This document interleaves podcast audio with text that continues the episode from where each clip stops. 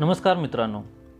मी तुमचा दोस्त तुमचा होस्ट विनोद निकम आपलं स्वागत करीत आहे आपल्या चॅनलमध्ये ड्रीमिंग विंग्स शो आपण सध्या मृत्युंजय या शिवाजी सावंत यांच्या कादंबरीचं वाचन करत आहोत.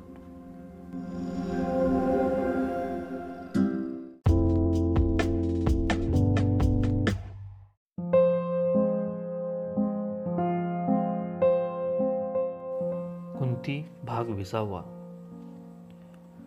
स्वयंवराचा दिवस उजाडला. नगर आमंत्रितांनी गजबजून गेलं. राजवाड्यासमोरच्या मोकळ्या पटांगणात एक भव्य मंडप उभारण्यात आला. बाबा लहान मुलाच्या उत्साहानं काय पाहिजे काय नको ते पाहत सगळ्या मंडपवर फिरू लागले. नगरजन येऊन वाड्याची सजावट करू लागले. नगारे तंतुविना तुताऱ्या वाजू लागल्या. मगध कोसळ मद्र चेदी पांचाळ विदेह काशी आदी सर्व देशांचे राजेश्वर स्वयंवरासाठी आले. मथुरेहून आई आणि बाबा कन्यादान करण्यासाठी आले.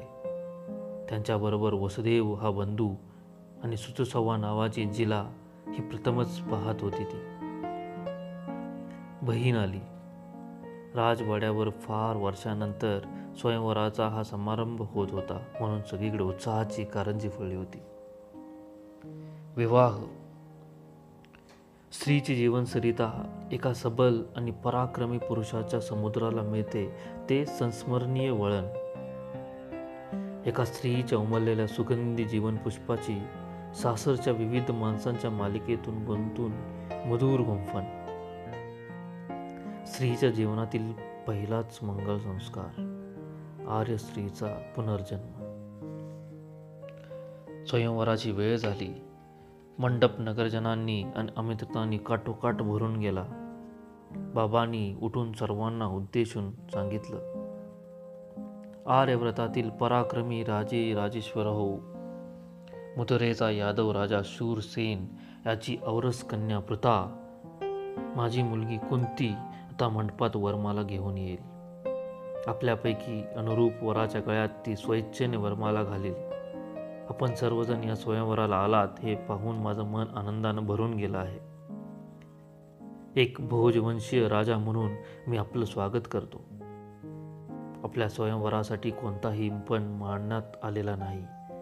माझ्या कन्येची कुंतीची पसंती हाच या स्वयंवराचा पण आहे. सगळ्यांनी उठून बाबांना आदरानं अभिवादन केलं. मंडपात सगळीकडे शांतता पसरली. हातात शुभ्र कमळ फुलांची वरमाळा घेऊन मी अमात्यांच्या मागून मंडपात प्रवेश केला. कुणीतरी ललकारी दिली. यादव कुलोत्पन्न मथुरादेशीय स्वरूप सक्र सम्राज्ञी राजकुमारी कुंती देवी. सगळे राजेश्वर क्षणभर उठून उभं राहिले. बाबांनी हात वर करताच ते पुन्हा खाली बसले. माझ्या अंगातून विजेची एक लहर चमकून गेली. आज माझ्या भावी आयुष्याच्या यात्रेला सहयात्री मला अचूक निवडायचा होता. आजची माझी निवड माझी भवितव्य ठरविणारी होती. एकाकी कानावर काजाची धडधड ऐकू येऊ लागली.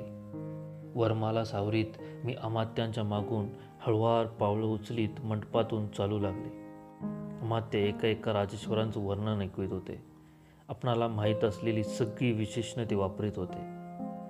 मी किनारी कटाक्षानं त्या त्या राजेश्वराकडे पाहत होते. नापसंतीनं पुढं जात होते. एक एक करता बसलेल्या सर्व राजेश्वरांची बैठक संपत आली.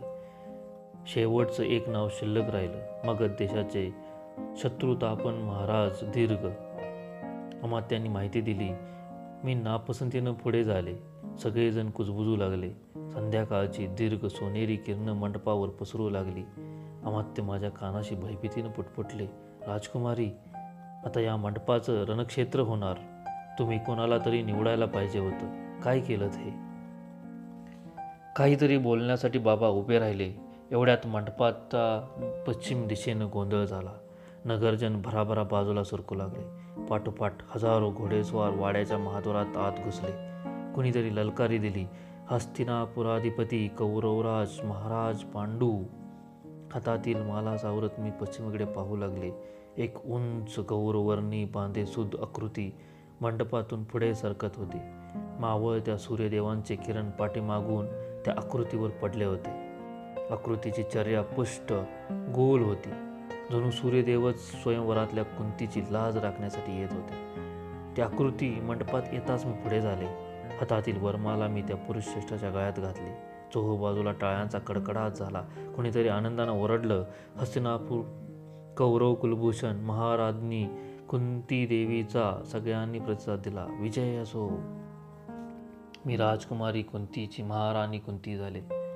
माझं मन आनंदाच्या सागरावर डोलू लागलं. सगळ्या आर्यव्रतात विक्रमाचा धाक असलेल्या हस्तिनापुराच्या कुरुकुलाची मी महाराणी झाले. महाराजासमवेत मी बाबांना आशीर्वादासाठी नमस्कार केला. त्यांनी भारावून आशीर्वाद दिला. कुरुकुलाची दुमदुमणारी कीर्ती तुझ्यामुळं सर्व लोकांपर्यंत जावो. आजपर्यंत झालेल्या सर्व अपेक्षित घटनांची ही एकच घटना मला धीर देणारी होती. माझ्या इच्छेनं घडलेली होती. मी निर्धास्त झाले होते. भाग समाप्त.